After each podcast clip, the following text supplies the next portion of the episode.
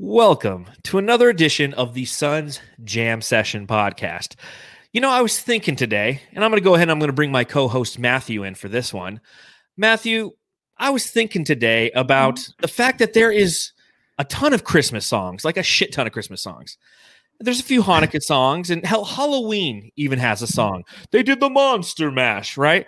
Why does Thanksgiving not have a song, man? I don't know.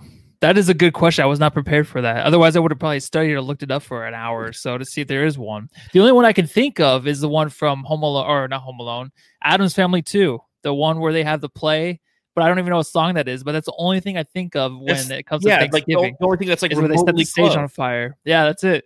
That's that's totally it. That's crap, are, man. Are we going to make a song or something or what? I, you know what? I think there's no songs because Thanksgiving happens. You get so full and like you're sick of yourself. You have no creativity. Your brain's clogged, so you can't think of anything to sing, right? Maybe, but like there's so much anticipation for Thanksgiving after Halloween that you think you would sit around just like Christmas and you're like, we've got to come up with an epic mm-hmm. Thanksgiving song to celebrate what is, in my opinion, the best hol- holiday of the year. Yeah, yeah. No, is it your, I is it what? What is your favorite holiday? Easter? Oh, don't be lame. No, it, it's Christmas. Okay, it, it's Christmas and Halloween neck to neck right now because Christmas I don't get any presents. You don't get any presents either, do no. you? Yeah. No, all I get is debt. It's all about the kids. Yeah, it's it's all it's all about the debt. Yeah, it's it's no longer fun. That was a good question to start the pod with, though. You know, maybe some of the jamsters would know if there's a song out there we just haven't thought of. Yeah, I mean, I was I was thinking about it on my drive home today. I'm like, there's no good Thanksgiving songs, and for me, it is my favorite holiday, man. I yeah. I I love eating food. What can I say? So, oh, looking, I'm right there with you, dude. Yeah. So, and Christmas, you know, to its own right, has you know Christmas dinner, and Christmas is nice because there's Christmas Eve and there's Christmas. So, you know, if if, if you come from divided households, uh, like I do, you know, like you get everybody. Two, yeah, like everybody. You get two Christmases. Like, oh, that's my Christmas Eve family, and that's my Christmas family. Yeah. So I guess that's why I and I can understand that's maybe why people like Christmas more. It's like you get stuff, but like you said, as you get older, you don't get stuff. You give stuff, you which is actually more fun in my opinion. I love. Giving I love stuff. giving. Me too. I love giving more than getting. I think. Well, it depends what it is. Because if I was surprised with a PlayStation Five this year, ooh, that's the best get I've ever gotten. So that would well, be great. Do you know what I really want for Christmas this year? What do you want? I really want a Valley Boys jersey, man. Oh, like I really want like a Devin over Booker a P S five? Valley Boys over a P S five. Yeah, because a P S five is uh, for a couple reasons. I don't play video games nearly as much as I used to. I can't tell you last time I touched my P S four in an effort to do anything other than watch Netflix. I mean, you're right. You're right. I I just don't like ever since I went back to work. Now during the pandemic, God bless that thing. I was playing Call of Duty and N B A two K like all day every day because I had nothing else to do. But like I'm a I'm a busy guy, you know. Yeah, I, you kind of I, I don't have time to really commit to a P S five. Now, don't get me wrong, I'm still a male and I still want one. I'm still a kid at heart. Still I still want one. I'm still a guy. No, yeah, I'm right there with you. I actually, whenever I play now, I'm like, you know what, I could be more productive, but it's still fun. Like you refer load, so that's a perfect time to have one. But right now, I feel like there's too much going on. The N B A is coming back. We don't have time. I don't have time. I don't think you have time. So we'll leave it to the kids. And maybe there one day when we retire, we'll get the P S five. By then, the P S like eight will be out. P S eight, easily. Yeah. It'll probably be the P S yeah. twenty. Exactly. But anyway, sorry about the the random intro to all the listeners out there. Thank you for joining the Sun's Jam Session podcast. My name is John. His name is Matthew. This is the pod. We appreciate that you're stopping by and hanging out with us. We're thankful, if you will, that you're doing so, especially on Thanksgiving Eve, which again, another reason why Thanksgiving, you know, should get more credit, man. It needs to have an Eve. It doesn't have Thanksgiving Eve. Like there's Christmas yeah. Eve, New Year's Eve. Why doesn't this one get an Eve? Well, it, all, all it's just getting cooking ready though. It's just so much work. It's not even, I feel like the ladies and the gentlemen that are in the kitchen, I, I'm sorry, I didn't mean to say that, but usually in my family, it's just the ladies in the kitchen getting stuff ready. It's not a lot of fun. It's a, the fun is the next day, yes. But Thanksgiving Eve is just like hectic, hot, sweaty. You're in the kitchen for eight hours getting stuff ready. That doesn't seem like it deserves an Eve because it's not really, you know, relaxation like a Christmas Eve. Yeah, but you have a couple glasses of wine. You're making the the casseroles yeah, and the, the mac and cheese. I mean, yeah. it's it's an event, you know, it's it's a good time. So yeah. Anyways, happy Thanksgiving to those of you who are listening to this podcast tomorrow. Uh, if you're joining us for the live stream on YouTube, Twitter, or Facebook, happy Thanksgiving Eve to you right now. Thank you for joining us. Uh, make sure you follow the show on Twitter and Instagram at Sun's Jam. You can follow the show uh, on the Bright Side of the Sun podcast network, wherever you get your pods. Make sure you subscribe, rate, and review. We appreciate it. You can get the Sun's Jam Session as well as Fanning the Flames there. And if you're watching on YouTube, do us a favor and go ahead and click the thumbs up button on what you're watching right now and hit the subscribe button as well. We really appreciate that. Um, I think it's time to talk about some of the things that we're thankful for. There's plenty to be thankful for, especially considering about this time next week. We were still kind of all in, all in the shock and awe portion of, hold on, Jalen Smith's now a Sun, and still kind of, you know, recuperating from, you know, knowing that we became a, a relevant team in the N B A by the receiving Chris Paul. So we're going to yes. talk about on this podcast what we're thankful for as Suns fans, just kind of your typical corny, you know, top three, what we're thankful for things. And then we're going to discuss the Kelly Oubre drama that's going up on up there in Golden State as it pertains to the Phoenix Suns, which is uh, unfortunate, but you know what? He's not, it happens. He's, he said essentially that, you know, we're no longer the Valley Boys, we're the fellas and we can have it. So if you're with me, fellas! What up, fellas? Just go ahead, crack open a beer, oh, take a nice sip. Oh, badass. Let's talk Suns, baby. Fellas! What up, fellas? Ah!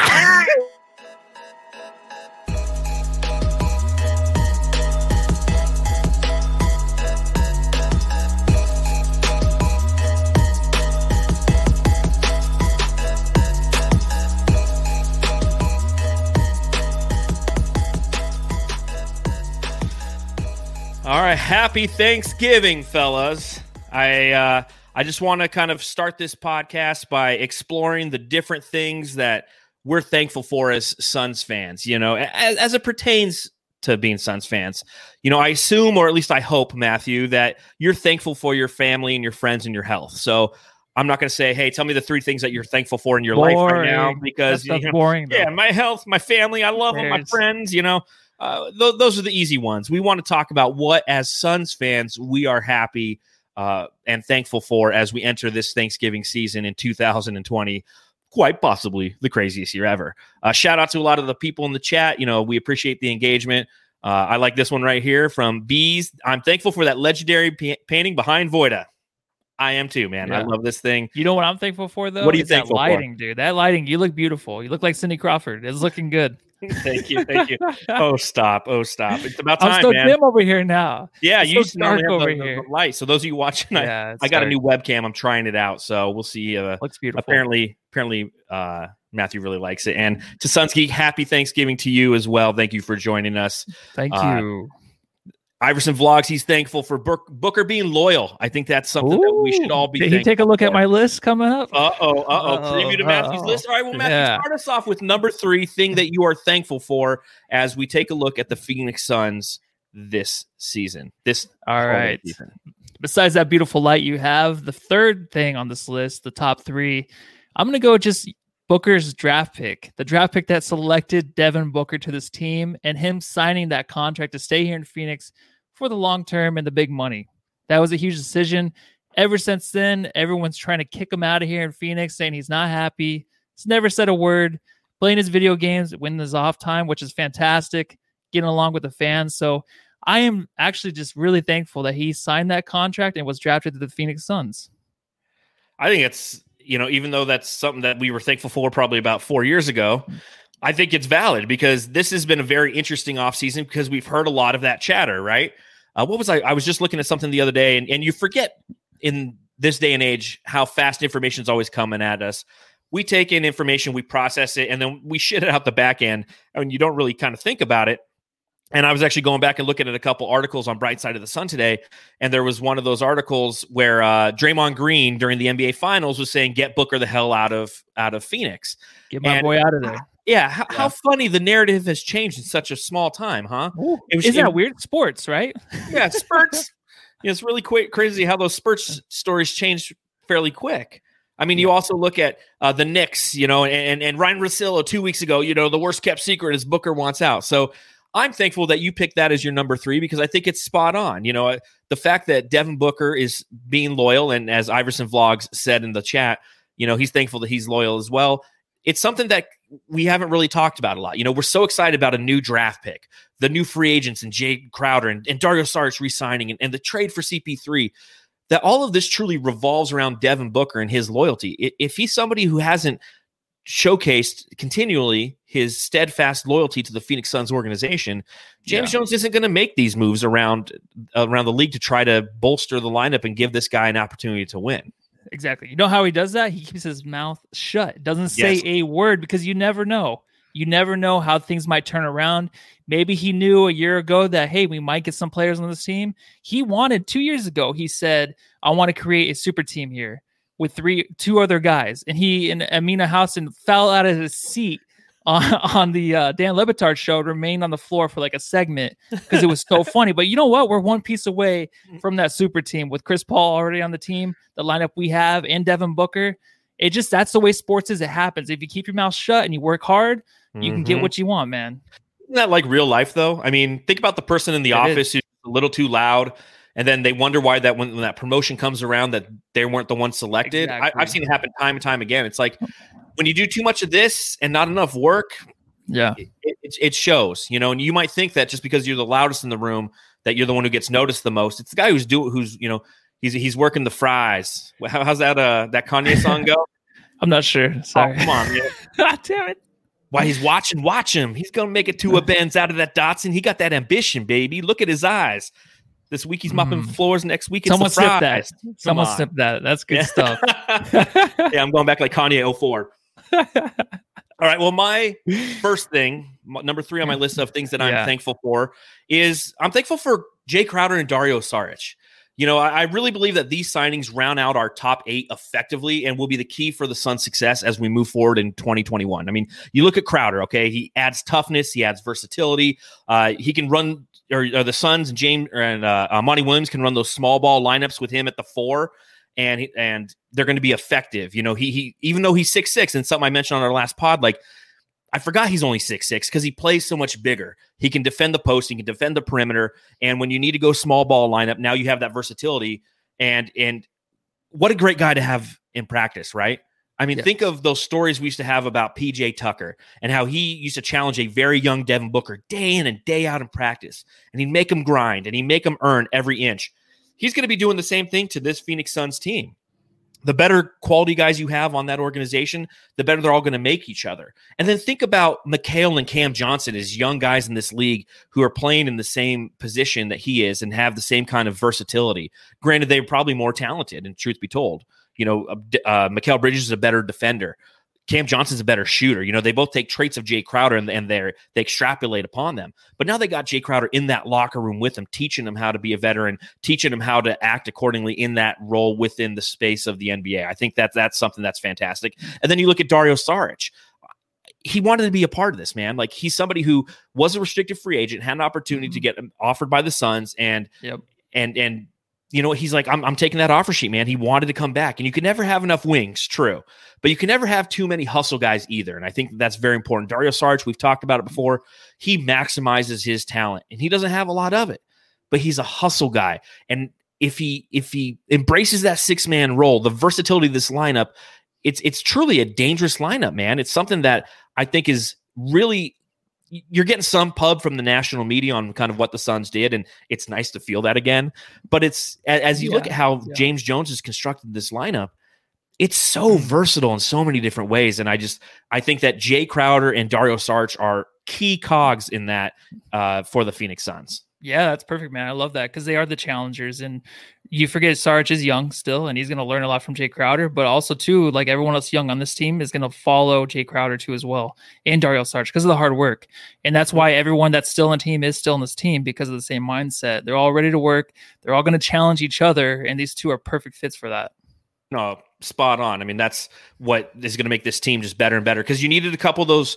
Those uh, uh, veterans in there. You got Chris Paul to kind of lead the guards, and then you got Jay Crowder to kind of assist on uh, on the wing side of it all. Yeah. And then I think uh, Antoine Moore, he's over thirty as well. You know, so I mean, those are kind of your three veteran guys, and I think that they're all going to assist in different roles that are going to be beneficial for this young squad, but uh, you exactly. know, one year older squad. Yeah, exactly, man.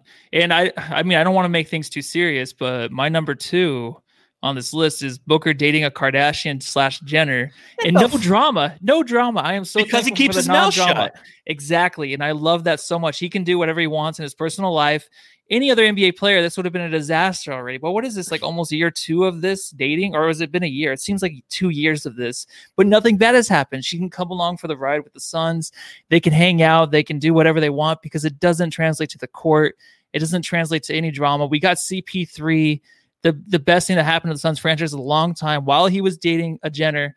So I just want to say thank you, Booker, for keep doing what you do and just keeping the drama out. And I hope this doesn't jinx anything, but that's my second one I'm thankful for. It's it's something that I feel like every Suns fan should be thankful for, right? Well, we should be thankful that, yeah, this is a pretty drama-free relationship, especially considering that family. So completely I love, agree with that. I love doing these. You're just like, what? Like, God, like no, every time we do these lists. Well, yeah, you, we're supposed to. We're supposed to come up with yeah. stupid stuff. All right, my second one is I'm thankful for the new facility, Matthew. Yes. I, dro- I drove by it the other day. Did you? Unfor- um, yeah, unfortunately, I had a, a family member passed away, so I went to a funeral oh, last yeah. week. Yeah. And the... Uh, The gravesite is very close to where I grew up in uh, the Arcadia area in Phoenix. Mm-hmm. So I was trying to kill some time before I had to go, and my cousin was with me. I'm like, you know what? I'm going to go ahead and take a look at this place. And it's gorgeous, man. It is beautiful. It's uh, it like I said, it's in Arcadia, and I that's I went to Arcadia High School, so yeah. uh, I know that area very well. In fact, I, I grew up rollerblading across the street from where it's currently located. Uh, aggressive rollerblading, okay, fruit yeah, booting, aggressive. you know. Yeah, you know, we I've were seen bra- the highlights. I've yeah, seen some vids. yeah, that's pretty good stuff.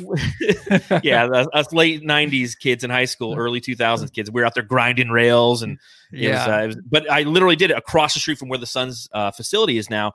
And then as you're driving the facility, you know, as you're pulling out of it, you look and there's just Camelback Mountain, and Camelback Mountain at sunset, because of the iron and the dirt, turns like red, and it is just gorgeous. And I know that they have some like jacuzzis on that side of the building that are on forty-fourth street. And it's just, it's such a beautiful facility, and it's, it's really going to make us a destination. There's no doubt about it. Like, it's high tech. They've got the one hundred fifty cameras that are like constantly monitoring them as they're yeah. working out. So they know when they're getting tired, and they, you know, so it'll, it'll help in body recovery and fatigue and, and avoidance. And uh, at, like I said, at dusk, it's just, you bring somebody in there who's a free agent. If you're smart, you're bringing them in right at dusk. They're, you're mm-hmm. walking through the facility for the first hour, and you get to that back room that's facing Camelback Mountain, and you see it go down. And you're like, this Some is Phoenix, Arizona, where the sun sets. Even though the sun sets in the west, and you're looking east, the east is fire too, and it's just beautiful. And I, and I don't know what forty-five million dollars would feel like. Uh, but it, I, I assume that forty-five million dollars well spent on that facility. It's one thing that I'm thankful for, because no. you know, it's, it's going to be a clincher, man. I think back to uh, Blake Griffin using us, and I think to LaMarcus Aldridge coming in July, you know, two thousand fifteen, I want to say that that was. Yeah. And they, they used us, and, and they came in that we just couldn't sell them on anything. Exactly, dude. What I love, I love your pick at number two, man. And plus, what I love about it is how we're seeing all these signings right now by the rookies, and you see everyone else's facility, and they almost look the same, where they have the conference room and then like the basketball courts the, on the on the bottom floor. So the conference room yep. on the top, and to the back, you can see everything else. That's the way it's supposed to be. And you just think about the dump before. I never do. I wasn't in the dark on this. I didn't know it was supposed to be. I'm like, why doesn't anybody want to come here? And now it's just like, this helps so much, man. What a great number two by you. Well, thank you. Thank you. All right. Uh, what do you got? Number one, this has got to be good. Like, a, yeah, it's good. Actually, it, I feel like we've already talked about it. Um, too much already, but I'm just going to bring it up again. But my number one is Booker just being committed here, man, through all the B S. So yours just... is Booker, Booker, Booker.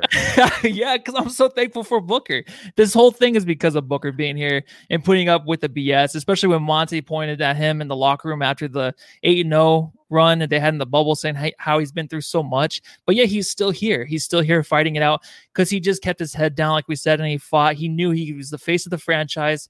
He's not going to listen to anybody. He's going to do what he wants here. And he has great relationships with every N B A player, basically. Everybody seems to love him, seems to like him. Everyone seems to love our coaching staff. Everything he's done up to this point has been worth it. And I thank him for that, for getting through it. And he's been through a lot. And I, I want to know, I mean, it seems like a great life he's already had for years, but N B A-wise, it's not been the greatest. So I thank him for just sticking through it for us as fans. So thank him for being loyal. Thank him for porking a Jenner and not making a big deal about it. And thank him for sticking it out. Yeah, so he's a pig. You made it.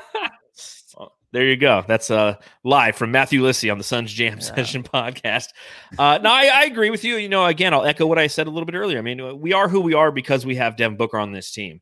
We have a chance because through all the bullshit that Ryan McDonough put us through, man, because you, you go back and I, I think that somebody posted, obviously McDonough posted something the other day about how he wants uh, every Kelly Oubre jersey in every color and size in Golden State. You know, that was one of his tweets. Yeah. It's like, shut up, Ryan McDonough. Like, sense, always man? Him and Amin Elhassan just have to get little digs in at Sarver.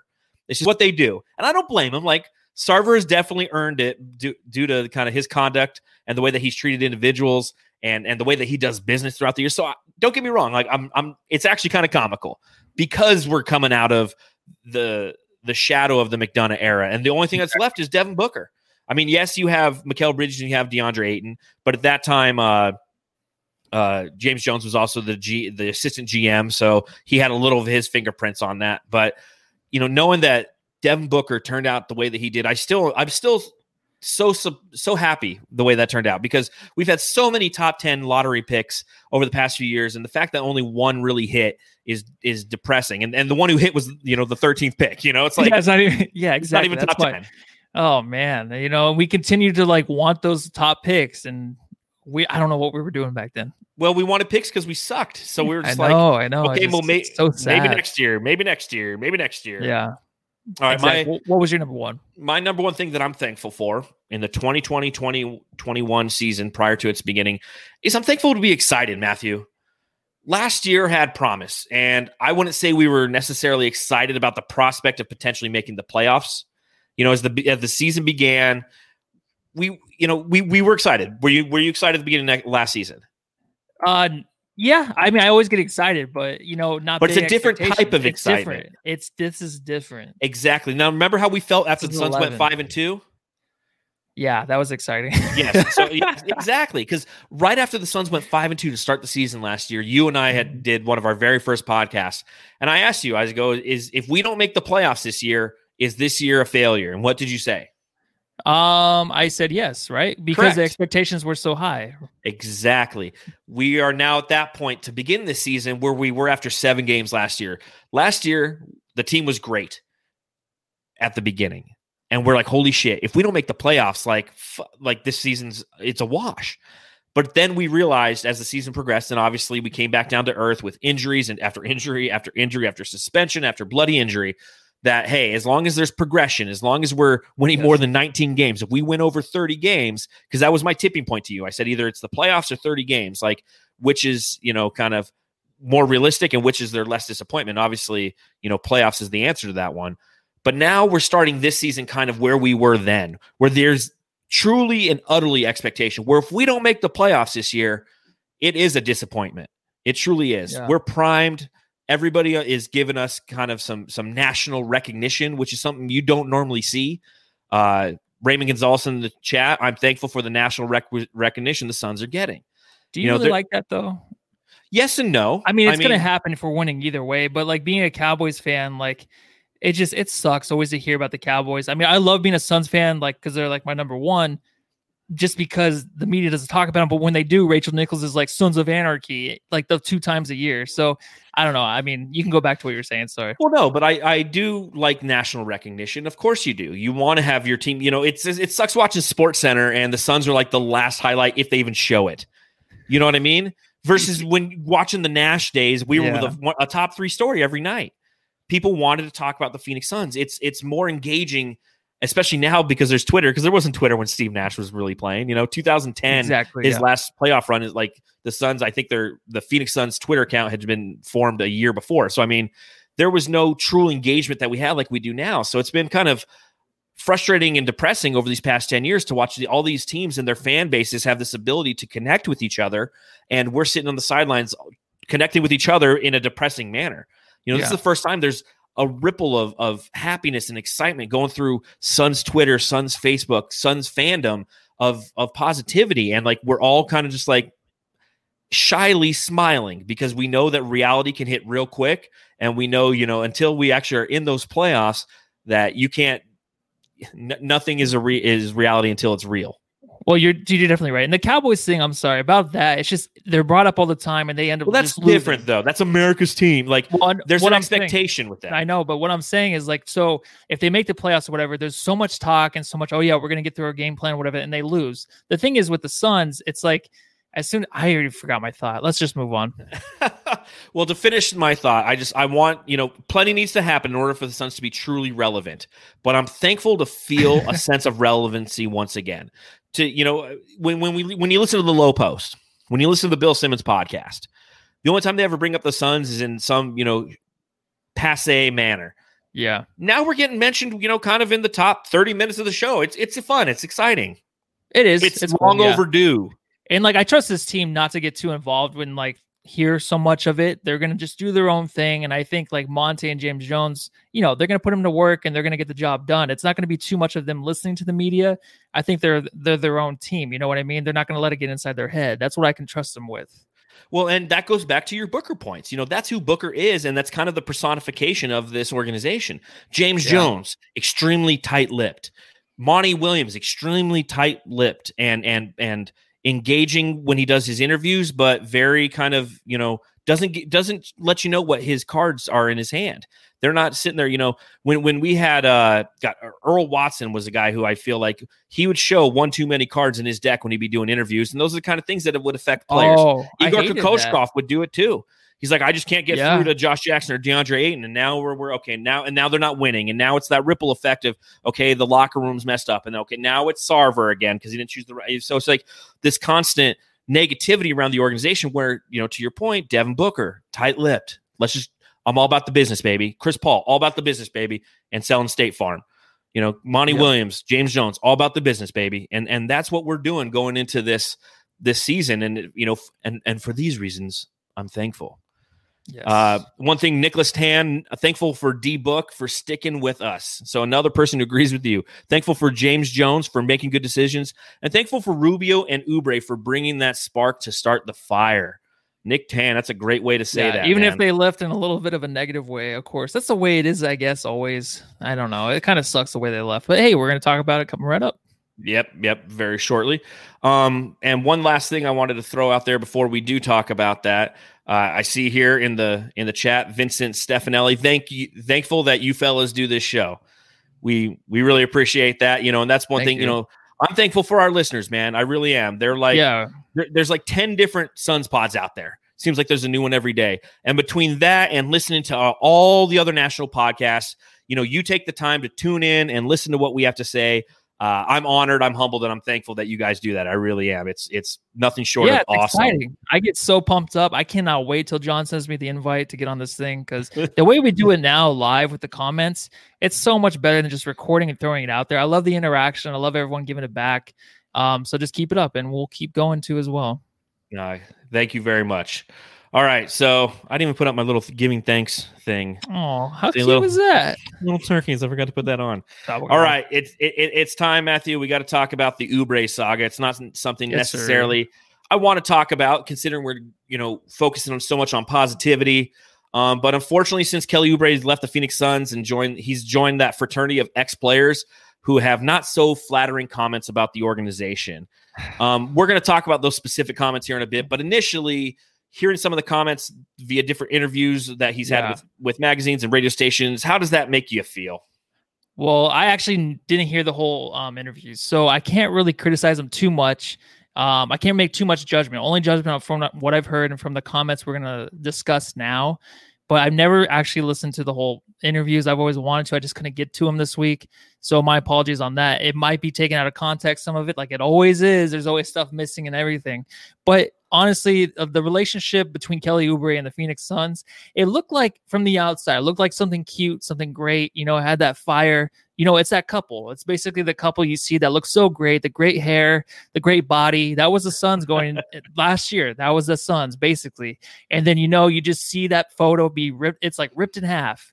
Both those two are just cut straight in half, you know, just like the uh, the documentaries you see on Netflix. How it's always yeah. like a photo ripped in half always. That's the way it turned out to be. And that's the way a lot of the things behind the scenes we didn't see come out. And for Kelly to actually just comment on it, it kind of sucks, because I kind of he had such a great year with the Suns. He got such a good opportunity. I wish he would have just took it to the Warriors. kept his head down like we talked about Booker, and not really even speak about anything that happened with him in the front office and assuming how people feel about him. I think that he left the Suns fans in a good position. He's in a good position. Like, what is there to complain about, really? Anything behind the scenes, you can fix that yourself. I just don't like any blame put on anybody else. My voice cracked a little bit, but besides that, I mean, I can't really take this too much out of context because I haven't listened to it. But I mean, what do you think, John? Did you listen to the whole interviews or just these little snips? I listened to a couple of the interviews, um, and then I read a lot. Dave King put together a good piece on Bright Side of the Sun, so that's kind of what I utilize as a true point of reference. And okay. It's just, I think what's unfortunate is just it happened so quick. It's like, yeah, we are still kind of in that that mourning mode of, man, like, we're excited about the Suns, but man, it sucks that Kelly Oubre had to go and Ricky Rubio. Like, we grew really attached to these players, and they provided that identity. I mean, that's why the great Kelly debate went on all summer long for Suns fans. Do you yeah. get rid of him? Do you keep him? Do you wait till the middle of next year and see how the Suns are doing? He he meant something to us. And it's kind of like, you know, like, like you said, it's that perfect sexy couple. You know, it, it's kind of like if you're in a relationship and the person breaks up with you or you break up with the person, either way, and literally like two days later, they're just talking shit about you on social media. Like, it just, it hurts, you know? And it's like, I don't know if you could ever truly mend that.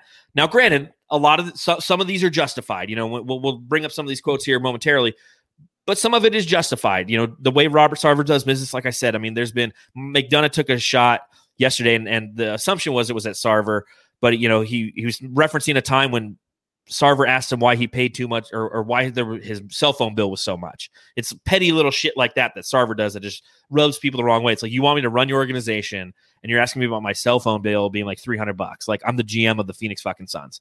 So there's things in that in that context that Kelly Oubre, when given the opportunity, spoke upon. And it's unfortunate because, again, that's not aligned with our culture. Again, Devin Booker, tight-lipped. Monty Williams, tight-lipped. James Jones, tight-lipped. Kelly Oubre, his first chance in a new city, he starts, you know, driving the bus a little bit. So um, here's what he said about being, or on how he was perceived as a player. He said, obviously, I had a great year statistic-wise, but I had a lot of just misunderstandings of who I was as a competitor. Because I was trying to lead a group or try my best to be a vocal leader on a group that really didn't understand how to make it to that next step, obviously, me being of the same age as everybody, it was just kind of like, you know, bro, it was just kind of like a lot of pushback, you know? So essentially what he's saying is he was trying to be the vocal leader of a team of peers, and that wasn't necessarily uh, well-received as that was his place. And I guess my question for you, Matthew, is if do you feel that leadership was a strength of Kelly Oubre when he was with us? When he was with us, maybe, but it's kind of like a funny kind of leadership. You know, he he led the Suns into the Valley Boys thing. He gave us some kind of pop, which was great, that kind of leadership. But on the court and stuff, I don't know. I'm not behind the scenes. I'm not there working with the guys. But for what I see on the court, it's Kelly Oubre. He's a fun guy. He does the head bobs. He does the push-ups. It's stuff to where I watch. I'm like, you know what? It might not be so serious. It's just all fun and games. That's what I see in a way. I'm not saying that the guys didn't look up to him, but if you're going to be a leader and you want to be a leader in the future, the only way I would say is just don't talk about how you try to be a leader and they didn't follow. Just keep working at it. People will follow. And I think that he he tried to be a leader. And if someone, pe- some people did look up to him, that's good. But if some didn't, it's fine. He's still younger. And I feel like he's going to have a lot of winning success in Golden State. And if he just keeps working, he can be that leader he wants to be. But I don't like him thinking that he was something and he wasn't. Maybe he was. I think he's just thinking too much about this. And I think that he was a leader in the way of leading the Suns and the fans out of the dirt. And he did a great job by that. And it's in a fun way. If he wants to be a more serious leader, I don't think that's anything he can do now, but maybe in the future, of course. But I mean, like, what did you think, man? Do you think he was a leader or not?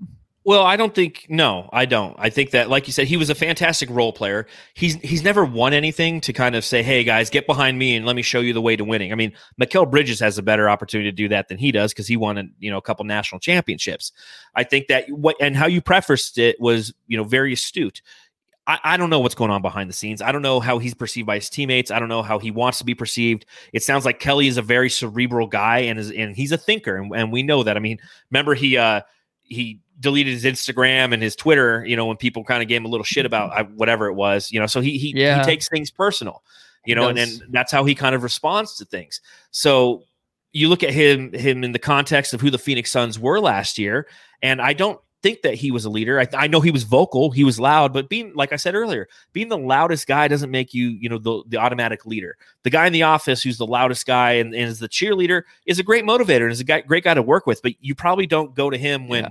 you know, the shit hits the fan and like it starts getting crazy busy. You, you probably go to the guy yeah. who's got the slow, steady hand, like Ricky Rubio did, and said, hey, here's how to be calm in these tough situations. Because generally those guys, when it gets crazy, they crumble under that pressure.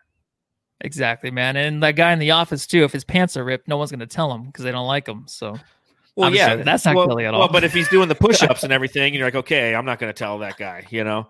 And and I don't feel like it was expected of him to be a leader either. And I think that's where kind of the misconception exactly. was. You know, he, it's it's not like he was three years older than all these guys and he was the veteran presence on this team. He was the same age as all these guys. He's hanging out with them being boys. It, it's like, have you ever worked in a situation where you have one of your coworkers becomes a supervisor? Yeah. It's like it's a t- friend. Yeah. It's tough yeah. for that individual because, you know, you, well, you're boys with them and now you're trying to hold me accountable. And it sounds like within the confines of this roster, you know, he wanted to assume that role. And then Monty Williams probably thought otherwise, like, no, man, you're one of the boys. It's that, that's not a bad thing. You're it's one not. of the boys, but you know, it's interesting that that's something that he brought up. Yeah. I don't know why he's making it a negative. It's not, I feel like he led it in a good way, better than any other player. I feel like in a long time on that team. But again, context, you know, that's just kind of reading a quote, exactly. not hearing the context yeah. of the conversation to where I he might hear not have been complaining at all. Yeah. yeah. All right. So on his role of the creation of the Valley Boys, he said, that's something I created, went through all the legal processes about it all, just went through trying to help a city come up from the ashes. Thank you for that, Kelly Oubre. Uh, that's always, or that'll always be an energy that's in the air. I can continuously pr- be proud of that. When I look back at who the Valley Boys were, who the Valley Boy- Boys are, I think they changed the Valley Boys to the Fellas. And they can have that, man, the fellas. fellas. What up, fellas?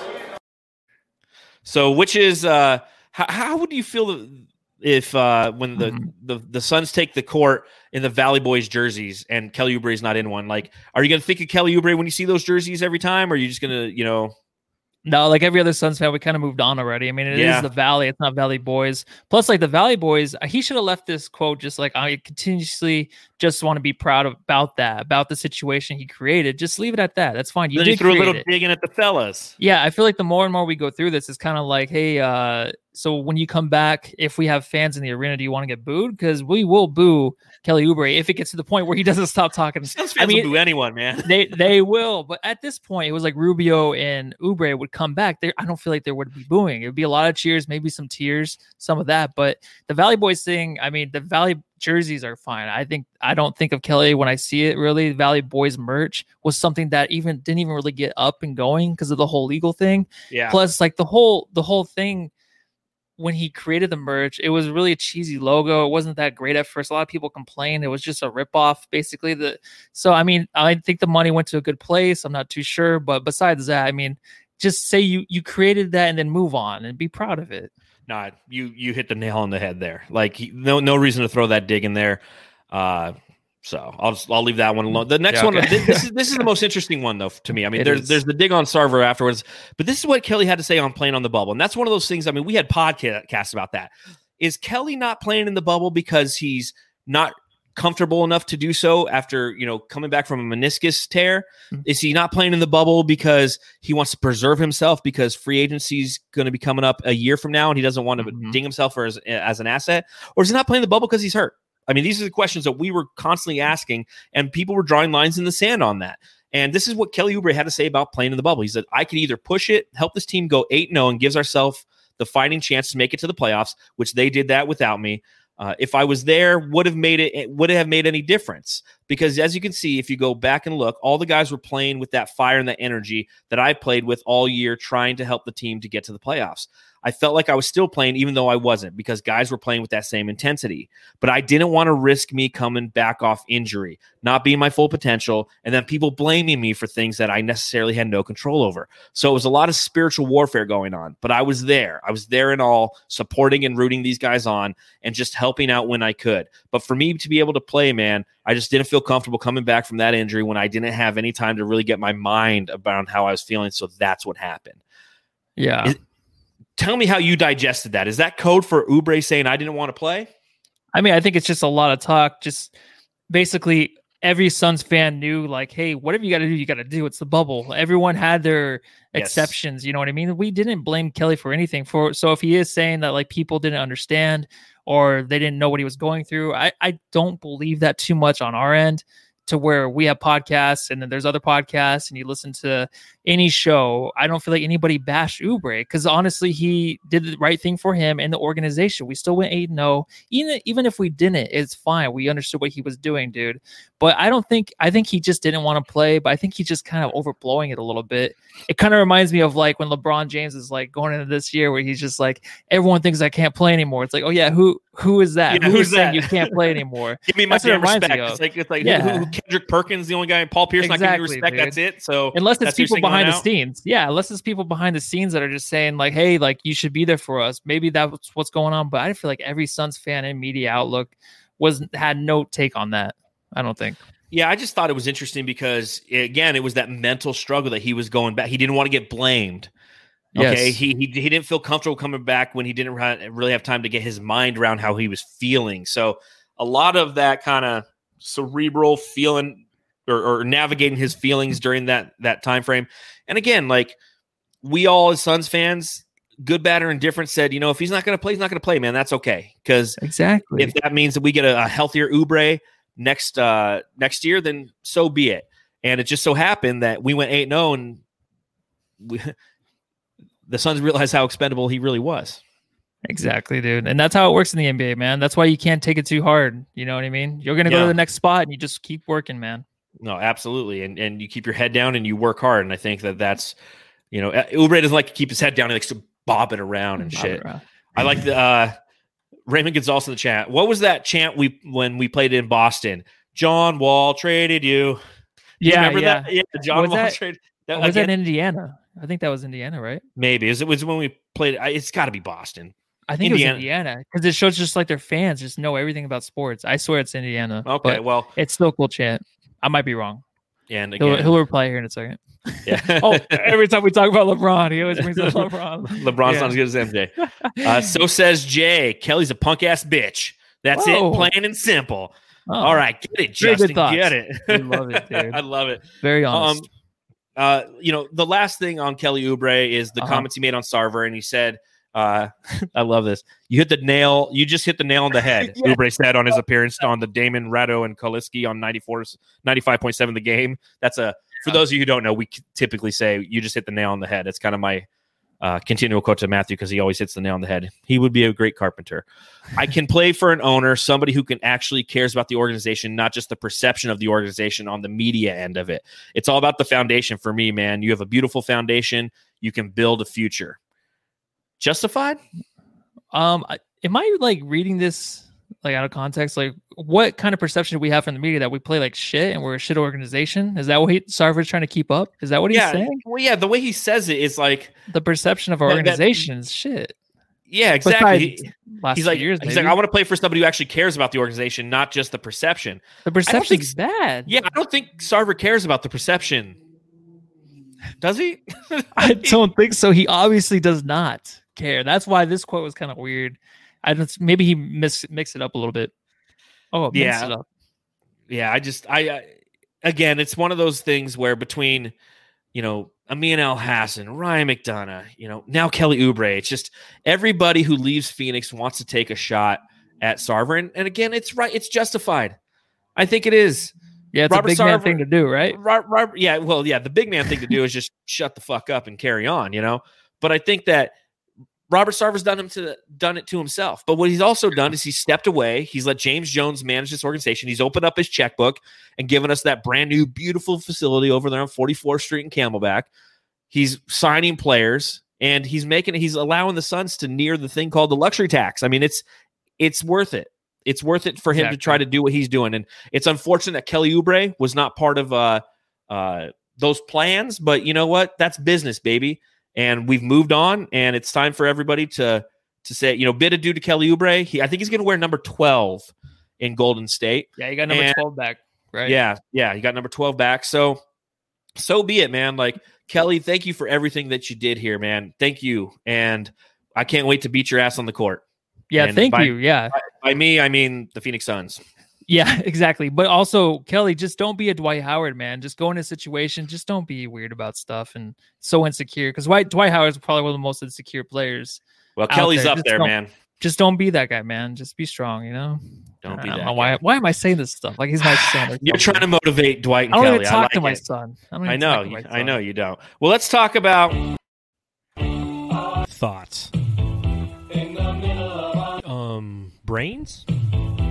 Oh, obviously, Thanksgiving is tomorrow, and I just want to get your thoughts on a few things, Matthew. Oh, you got some food questions? Oh, of course. And if you're watching All live right. in the chat, maybe you can answer these along with me. What is your favorite Thanksgiving dish? All right. This is going to be um, my sister Stephanie's apple pie. It is the best homemade pie I've ever had in my life. Okay. It's, it's a dessert, but it's the thing I look forward to the most. Other than that, the is other it the entree, crust? Is it the filling? It's everything. It's like perfectly layered out. Usually you don't want too much filling. There's not too much filling. The crust is perfectly. What she does is she puts it in the freezer. So it's a little bit frozen, a little bit cold. Okay. And it, it's, it's just so good, dude. It's perfect. What about you? What's your favorite, man? Uh, cheese, cauliflower. Oh yeah. Ah, I should have guessed. Yes. My mom makes the best cheese cauliflower. It's, It's cauliflower with cheese whiz, and that's all it is. And you just slow cook oh, it for like four so hours. And then the great thing is you can eat it for two weeks afterwards. You, it's, it's a great side dish. The disadvantage of it is it's like liquid cheese and cauliflower, and you just like fart all the time. Oh, well, that's no different than any other day, right, John? Yeah.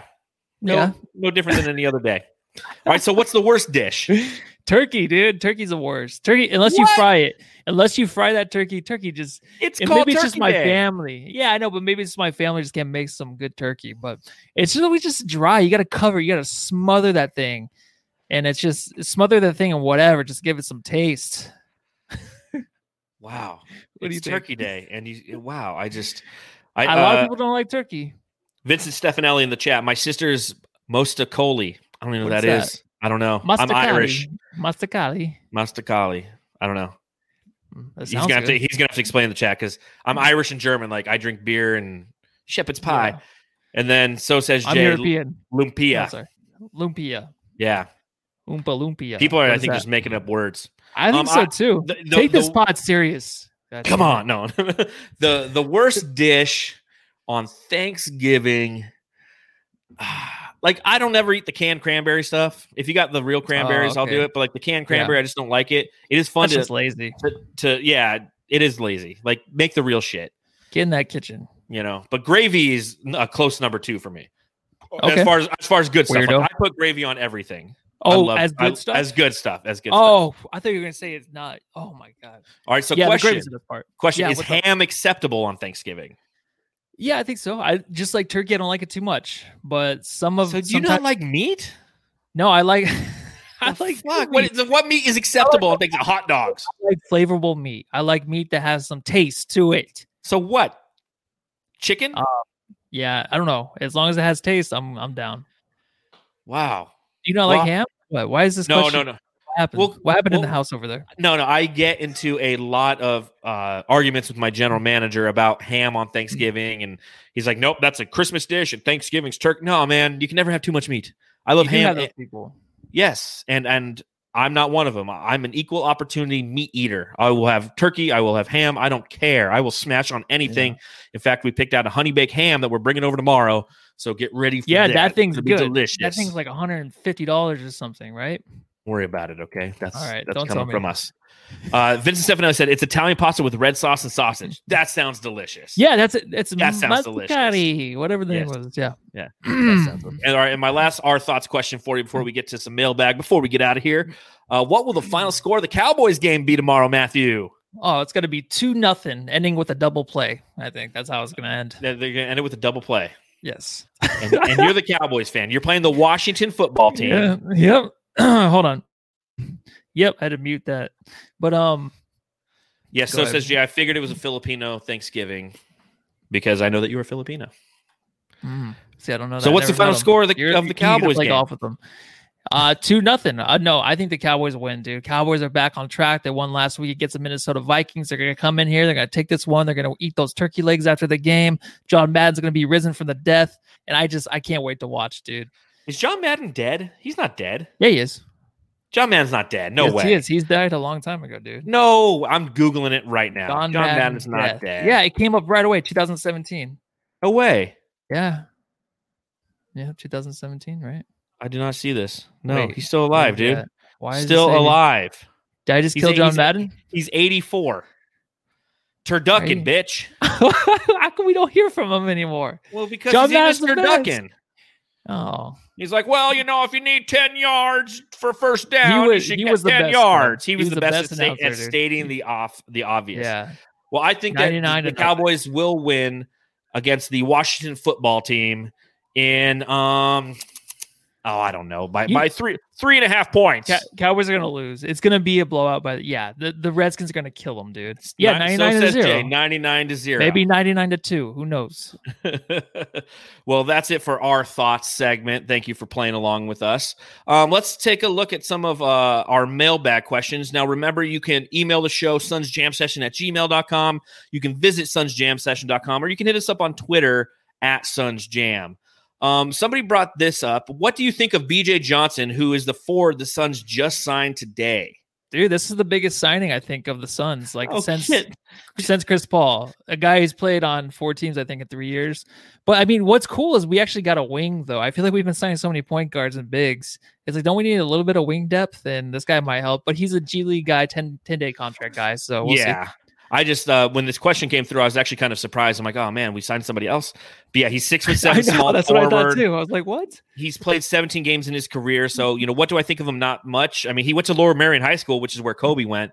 But again, it's just, it's just James Jones trying to add some of that, uh, depth that we potentially might need and try people out and see yeah. if they've kind of fit within the confines of our system.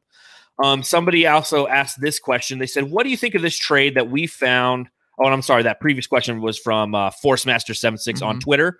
Uh, this next one, um, I forget who sent us to this to us, but they said, "What do you think of this trade? The Knicks receive center Damian Jones, point guard Cameron Payne, uh, small forward uh, uh, Abdel Nader, and the twenty twenty-two second round pick for the Suns. And the Suns get Dennis Smith Junior" Ooh, that guy! Remember when we wanted yes. him? Yeah, the like guy was a former Maverick. Year. Yeah, yeah, I know. I was just like, we wanted a point guard to go along Devin Booker. He was the guy that we kind of wanted. Then he went to the New York Knicks to die. So I don't know how it's going with his career. I know he's like fourteen, averages fourteen points a game. You can Google that stuff. But yeah, I don't even know where he would fit now because head head wise, like how he is mentally, that is a big factor with the Suns now. So I don't see the fit. I think it's kind of a, you know, if the deal works, anybody who's playing in New York, you don't tr- truly know what their potential is. Uh, Miss Angelina in exactly. the chat, Dennis Smith is so dope. Yeah, I, I'm a big fan. You were a big fan too, Matthew. Like I both was. like Dennis Smith. Now, now imagine you get your, so essentially what you're doing is you're giving up Damian Jones. You're giving up that third, you know, guy behind Ayton, essentially, who might play some second, depending on how Jalen Smith plays. Uh, you're giving up Cameron Payne, who in my opinion's third on the on the totem pole behind C P three and Javon Carter. You're giving up uh, uh, Abdel Nader, who's kind of on the bottom of the, the totem pole as yeah, well, yeah. as far as the depth chart is concerned. You're giving up a twenty twenty-two second round pick, and you're getting Dennis Smith. I think that that's something that, I mean, again, I don't know kind of Dennis Smith Junior's uh, state of mind and how he's been playing as a member of the of, of the Knicks, because let's face it, anybody who's playing there is not playing very well. But I think I love how you say that. It's well, just so it's depressing. Just, yeah, it is. I mean, you want it, it, it really is. But you look at it. I mean, he's making five point six million dollars this year, and he's a free agent next yeah. year. So you know, it gives you a little bit of flexibility. It gives you somebody who has some potential and maybe fits within the confines of the culture. We just don't know if that's the case. But I'd actually yeah. be open to that trade. Well, he wouldn't want the role too. I mean, would you want him more than Javon Carter? Because Carter's a number two for sure. If Dennis Smith comes in, I mean, maybe he can play the number two as well as mm-hmm. as maybe he has in his. I don't know. I haven't watched him since like his first and second. And I year, think that's dude. that's the thing. You know, Steve Holler, he'll pass on D S J. You know, Dennis Smith Junior Yeah. But again, I mean, he's somebody who he's, he's young, he has that potential. Yeah, he's been a starter, and he was part of that Porzingis trade. And I just I don't know why uh, he hasn't. He blossomed. Got too big too quick. I think he got too big yeah. too quick. Wasn't I he in the dunk contest? Yeah, he was. He got too big too quick. Maybe I don't know, man. But ooh, so yeah, m- Carter, yeah, Miss Miss Angelina. Sorry, but yeah, Smith over Carter. I think he he has more of an offensive game. Uh, Uh, he's not a great distributor, but he was really good in college. I don't All right, know. Well, I'm going to sit down, watch some tape for a couple hours, and okay. Smith, and I'm going to get my own pod coming up. Oh, and then you guys can watch, and then yeah. Okay. Well, uh, what else you got, Matthew? Before we get out of here on this Thanksgiving Eve, which should be a holiday, I'm I'm, I'm pushing for this. Thanksgiving Eve should be a holiday. Uh, I don't think that'll ever happen, but I have nothing, John. You know, I just been hanging in there. It's been a crazy, crazy week. It really uh, has. Behind, behind the scenes at the Lissy household. You know, yeah, people just come and walk in, whatever. But um, anyways, somebody I house? will. No, no one. Oh, okay. I'm like scaring me, man. What have you been up to, dude? Well, it's like you said, it's been an absolutely five cra- minutes. Oh, okay, uh, it's been an absolutely crazy week. Uh, given everything that's gone on, I mean, from the trade deadline to um, the draft to free agency, I'm really looking forward to just kind of relaxing for a week before we get into training camps and kind of yeah. seeing what uh, what James Jones is is planning on doing. Um, oh, let's hit, let's hit this real quick. Regan Graves in the or yeah, Regan Graves in the chat. Ty, Tyshawn, Tyshawn Alexander. Any thoughts? Yeah, what do you have on him? Uh, nothing really. Why? What, how did this come up, dude? What do you got? So somebody brought it up in chat. I know. We, well, we haven't talked about Tyshawn at all. Well, what we do is we, we bring up notes and we study for hours and hours so we can remember yeah, this right. stuff. You can't just bring stuff up like this. Yes, what do you, you have can. on him, John? I like Tyshawn Alexander because he play. Yeah, he's somebody I have. Uh, so I work in hospitality, and I have some guests who always come and stay with us who are huge Creighton fans. And interesting, interestingly enough, when the pandemic hit, they were at my hotel, sitting in my market, watching the Creighton game. And the Creighton yeah. game is the game where at halftime they canceled the tournament right in the middle of the game. Okay. And I was like, oh, story? shit. Yeah, this happened. It, it's, uh, God, God, I, I'm going to forget their last name. Uh, the Sullivans. The Sullivans. And they're from um, the Midwest, wherever Creighton is. That's where they're from. They go to the games. They're in Nebraska. He's from Nebraska, so I think Creighton's uh, around there somewhere. Um, but anyways, he he told me, he's like, Tyshawn Alexander, because I asked him about his team, and it, I'm, I'm yeah. hey, I do a Suns podcast. You know, uh, is there anybody I should be looking out for? And he's like, Tyshawn Alexander, he's he's good. He's going to go pro. Uh, I don't know if he should. You know, I, I think that he still has to uh, some room to grow. And then that's the the guy that the Suns signed on the two way contract uh, as an undrafted rookie, and I think that he's somebody who. Um, we'll, we'll see. Again, there's so much depth there, but it's another guy who I feel like James Jones is going to try to bring this these guys in, try them out within our system, and see if they're those quality individual guys that Monty can connect with and can potentially uh, render us some depth when needed. That, that's what you're going to need, man. Chris Paul ain't playing seventy-two games, man. He ain't playing we'll seventy-two we'll games. See. I know. I don't. I, I believe you, but we'll see, man. He's he's here to have some fun and prove some people wrong. But I was like, did we talk? We didn't talk about Tyshawn at all, did we? No, we didn't. That's why I when remember I saw watching the, some footage of him, but we in never the chat, I was like, we need to talk about him a little bit. Uh, yeah. And yes, Miss Angelina, we do study. We care very much about the Phoenix Suns. We talk about them all the time. We'd like to know. We, we like to know what we're talking about. Yeah, so we do flashcards. John comes over. We sit on the floor and we do flashcards. Yeah, two times two is. oh. Um. But yeah, I mean, other than that, you know, busy week. I'll tell you one thing I did do, okay? I did start watching Breaking Bad. I've never watched it before. Yes, everybody just let John know how great Breaking Bad is, because he's the last man on earth. I seriously am. He's been, he's been in a relationship for seven years or how long, and he still hasn't watched it with my sister, his wife, and now they're watching it, and it's the yeah. best show probably ever. Yeah, she's waiting in the living room right now. She's like, when are you going to be done? Because I want to watch Breaking Bad. I'm like, hold on. Got the pod. We're on season on, two, babe. like episode four or five. Yeah. And it's it's really starting to get kind of good. good. Uh, the the annoying thing is the first like eight episodes, or, or I'm exaggerating, the first like five episodes, just Walter White coughing the whole time. I'm like, come on, man. Mm-hmm. Yeah, there you go, Vincent it Stefanelli. Uh, Creighton's in Omaha, Nebraska. That's where the Sullivans are from. They're from Omaha, Nebraska, because they always talk about uh, the College World Series, and they were upset because um, they couldn't go to it this year. And yes, Miss Angelina, Jesse is the man. I'm loving him more every episode. Uh, I forget the name of the actor, but man, he's a good actor. Him, him, and Walter White are great actors.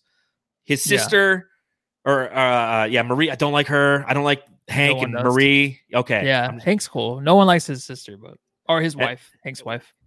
And then Walter White's wife looks just like my sister, so that's always kind of really. Uh, yeah, it's like ah, Bonnie. Like, it's kind of annoying.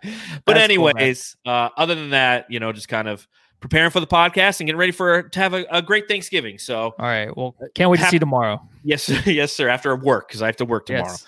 Um, but happy Thanksgiving to all of the Sun's Jamsters out there. We truly appreciate you coming and hanging out with us a little bit.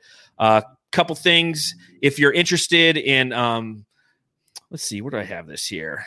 If you're interested in following the show, make sure that you do so. Press the subscribe button if you're watching on YouTube. Uh, click the thumbs up. We truly appreciate it. If you're listening on the Bright Side of the Sun podcast network, go ahead and do the same. Um, if you like, one thing that I did, you see this painting that I did behind me. It is now currently available for sale. Not the actual original art, but I am selling on my Redbubble page, the Sun's Jam Session Redbubble page. Um, all kinds of different stuff. You can buy shower curtains. You can buy comforters, prints. Yeah, you got to do this in the middle of the pod. Everyone's logging off, dude. Oh, sorry. uh, but yeah, the link is in the bio on the YouTube page. So if you want to uh, support the show, I truly appreciate it. Um, I got, that, I got this you, clock from Target. I think it was twenty bucks. Are you gonna sell it? Uh, I didn't even actually buy it. My sister bought it for me. So you go ahead and go to Target, twenty dollars. Nice, nice. Right. So, but but happy Thanksgiving to all you Jamsters out there. Yeah. You can follow me on Twitter at Darth Voida. You can follow Matthew on Twitter at Matthew Lissy. And that's all I have for this one. It's time for me to go watch some Breaking Bad, fellas. All right. Fill up your tummies and love your family. Take care, everybody.